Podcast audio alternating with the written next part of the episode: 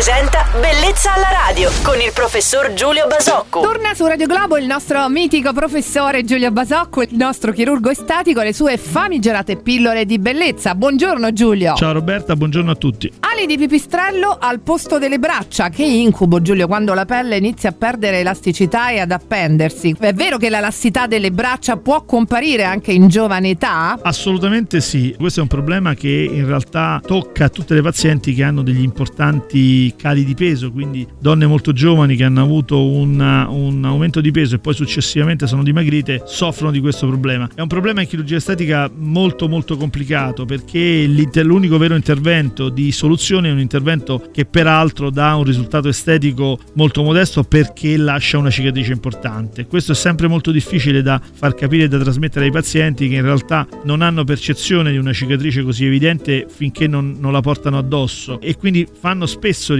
richiesta quando hanno questo problema di un intervento drastico come il lifting di braccia. Noi ci sforziamo di eh, stressare il potenziale danno estetico da una cicatrice come questa e è spesso molto fa- difficile appunto da far capire ai pazienti. È questa l'unica strada peraltro, quindi in casi molto molto particolari selezionati questo tipo di intervento, il lifting di braccia è una buona soluzione. Beh, altro bell'argomento quello di oggi. Ringrazio il professore Giulio Basocco per aver risposto con grande professionalità, come sempre. Ritroverete il nostro chirurgo estetico domani qui su Radio Globo. Buon martedì Giulio! Buon martedì a tutti, buona giornata.